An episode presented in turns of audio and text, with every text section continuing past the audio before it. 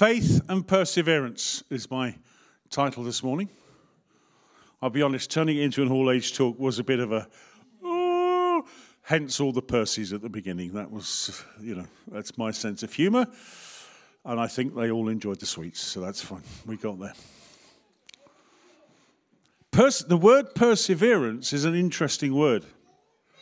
It means to persist, to push on through, to continue, to pursue steadily.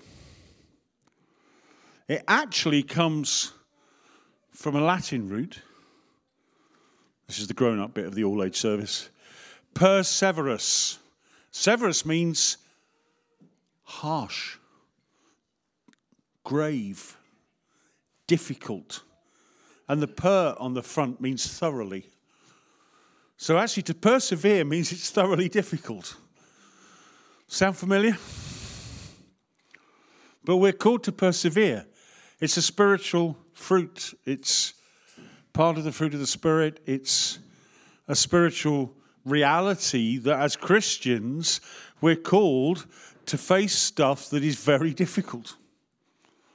Sorry, chaps, if you want it all to be fun and sweetness and light and easy, it's not what it's about. We're called to persevere. But it means perseverance, it means something that's very grave, something that's very serious as well. Again, when I'm reading that, I'm thinking, all age service. Well done, Laurie. That's not going to be easy. Do it very seriously. But to ver- persevere means to pursue steadily, despite the obstacles. And Mike and I did have a look earlier, but we couldn't find stuff. I was going to get somebody to walk across in the front here and get the front row to throw things at them. But we couldn't find anything that wouldn't take an eye out. So uh, um, we couldn't find anything soft. Um, partly because I hadn't thought about it earlier in the week. If I'd done that, I'm sure we could have sorted it.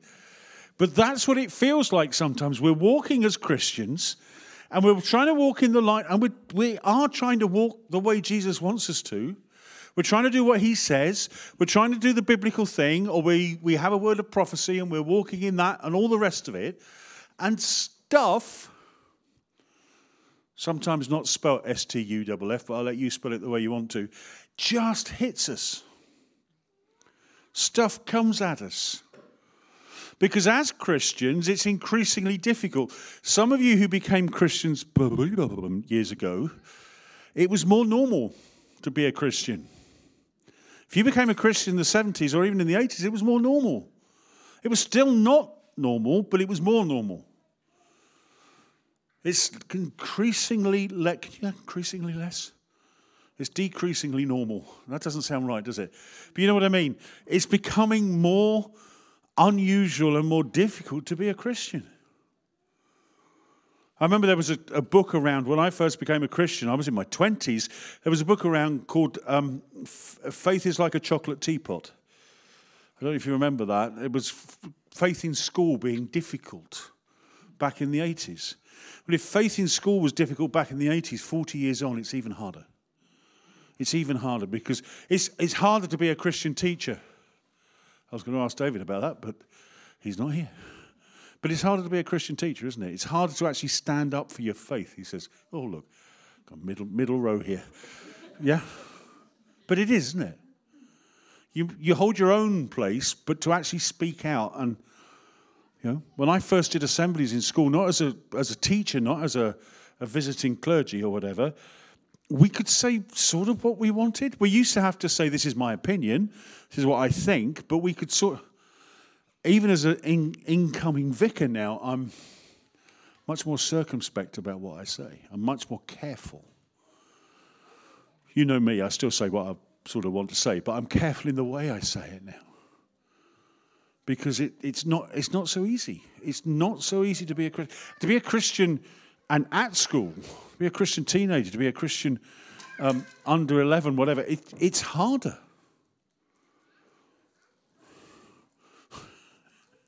Esther's just turned around and gone, which is sometimes how it feels. Absolutely right. Stand up for your faith at work is often more difficult. If you're working with Christians, actually, that's sometimes just as hard. He says working for the Church of England. There you go. but being a Christian, persevering when things are coming at us. And what comes at us is that thing that we often use in the liturgy. The first thing that comes at us is, is um, our flesh. That's the first thing that stops us persevering. Because it's so easy to give up, isn't it? Anybody play a musical instrument? Anybody ever played a musical instrument? All right, keep your hands up. Put your hand down if you no, keep your hands up for the moment. Put your hand down if you stopped playing when you were before you were 12. Some of you. Before you were 16?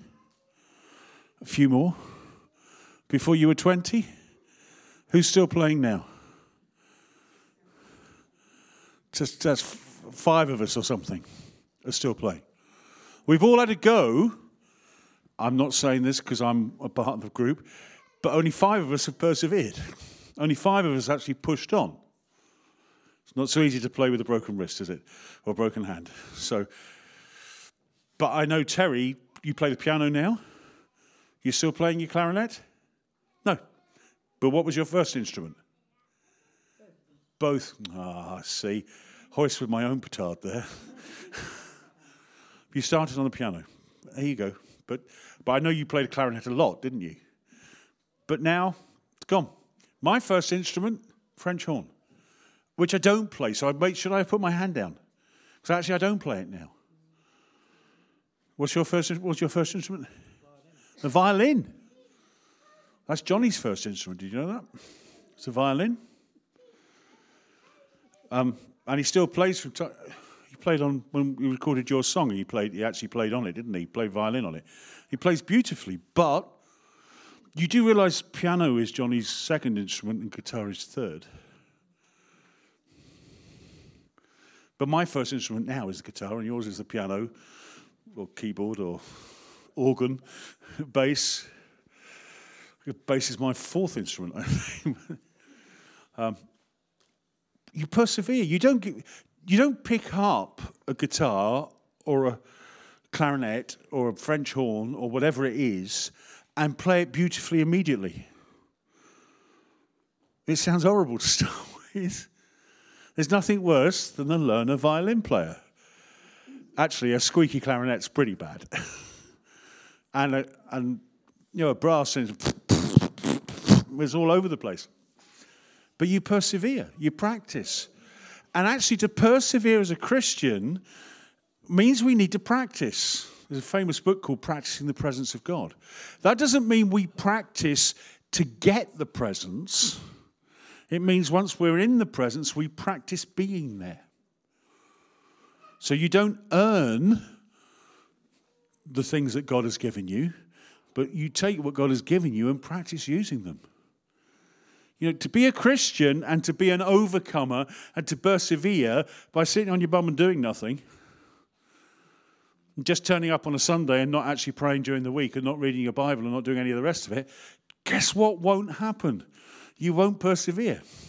You'll still be a Christian, you'll still be safe in God's hands, you'll still be born again, but unless you do the other stuff, you won't grow.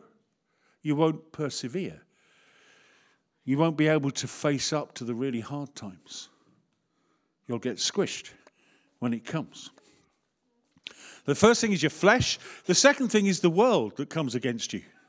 Sorry, I was racing back to my notes and I remembered what my next point was. the next thing is the world. The flesh, the world, comes against you. Because our culture is increasingly less Christian. Increasingly.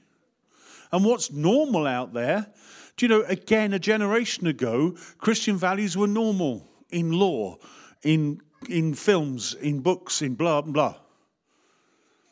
Now you hold a Christian line on those things, and you're weird. Well, I'm all for being weird. I've got no problems with that. But it's so easy just to fold into the culture. And if it's easy for us in our 30s and 40s and all the way up, how much more difficult is it for our kids and our teenagers not just to fold into the culture and prevailing wisdom?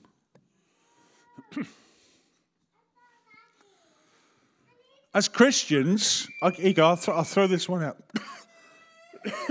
Don't worry. Don't worry, Esther, it's all fine. They won't drop you on your, on your head, I promise. Promise. As a Christian, there's a number of you out there in your 50s, pushing into your 60s.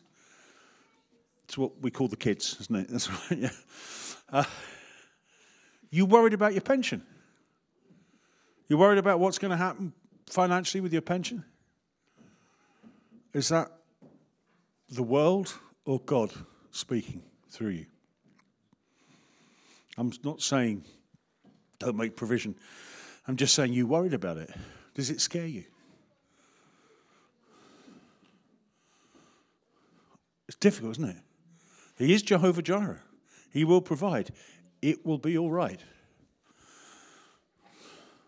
I look sometimes and think, I have no idea how it's going to be all right. And the, the way that we counter our flesh and the world coming against us is through that reservoir of faith, that resource of faith. The truth, the pistis that our faith is based on. Who is God?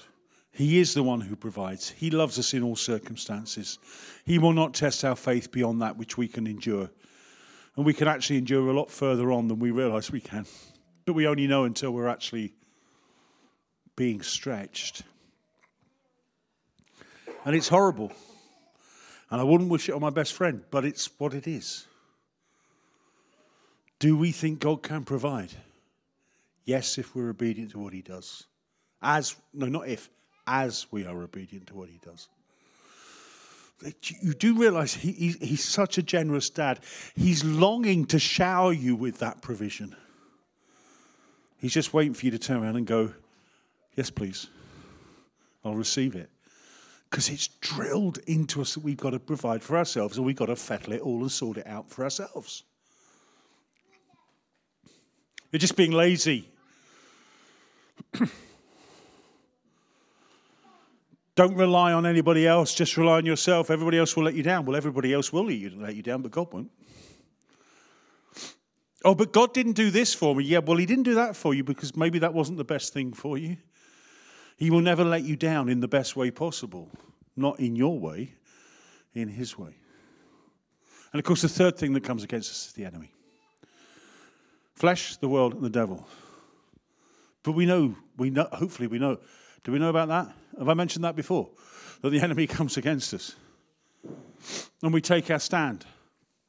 And we come back to our identity and we say, no, we don't believe the lies. The problem is the enemy mixes in with the, with the worldly stuff and the enemy mixes in with the fleshly stuff and uses all those things as well. So is it the flesh or is it the enemy? Yes. What caused it? Normally the flesh causes it and the enemy uses it.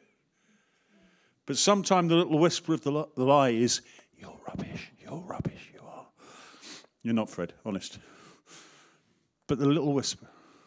If we persevere, if we eat Percy pigs, if you remember the, per- if all you remember from this morning is the Percy pig, that's fine, but take it to the word persevere. And that's what it's about. Life doesn't come as a gift on a plate.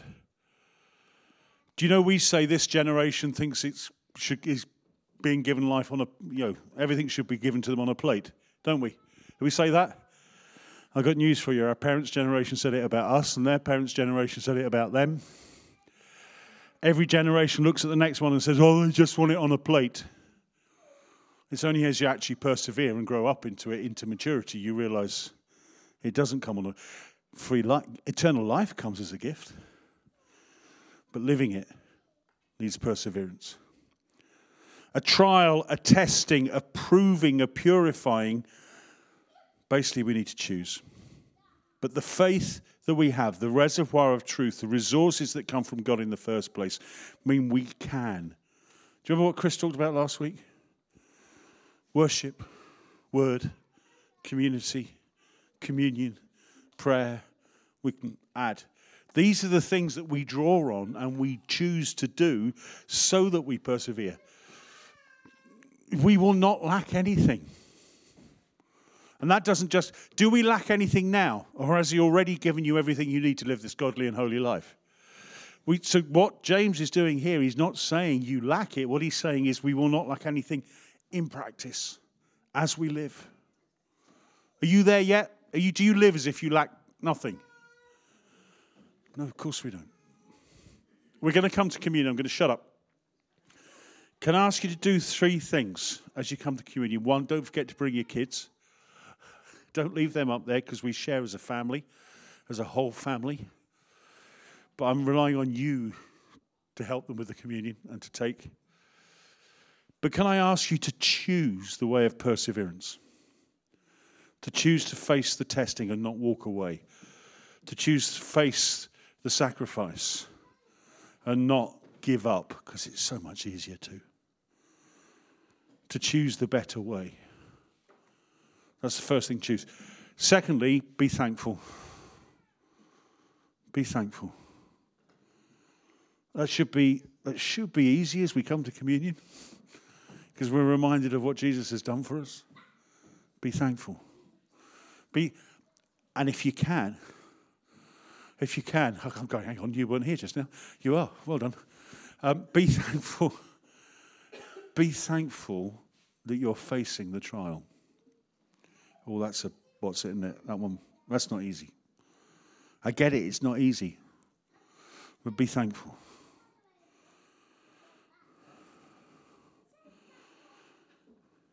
As a, as a church, we're facing quite a difficult financial situation. That's why I wrote about it in the emails that half of you haven't read. But that's why I wrote about it, because we're facing a difficult situation. But as a leadership, we need to be thankful that we're facing testing and trial.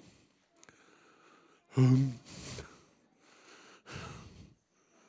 and not lose sleep that we've not got the money, but be thankful that God will provide. To choose, be thankful, and then simply, as we take communion, say, Lord, will you show me where the resources are? Will you release in me the new resources already there? Will you show me? It might be for some of you, you've never spoken in tongues. That might be a resource to be able to do it. A, re- a release of worship, a release of knowledge of scripture. I don't know what it is. A new friendship that's going to help support you through. Just ask Lord, would you lead me to the resource you have already provided? So choose to face the trial. Be thankful that God's provided but also, Lord, would you show me what do I need that you've already given me? Show me how to take it. So at supper with his friends, Jesus came and he took bread and he broke it. And he said, This is my body given for you. This is already pre consecrated, by the way. I'm just reminding you. This is my body given for you, broken for you, destroyed for you. Made anathema, put out of the Father's presence for you. After supper, he took the cup. And when he had given thanks, he said to them, Drink this, all of you. For this is the cup of the new covenant that is shed for many. You know he was thinking about when he said that? He was thinking about us. We're the many, because we weren't at that first supper and his blood shed for you. Eat, take, eat and drink, and be thankful that he died for you. And as you eat and drink, rejoice. Rejoice. Rejoice. Amen.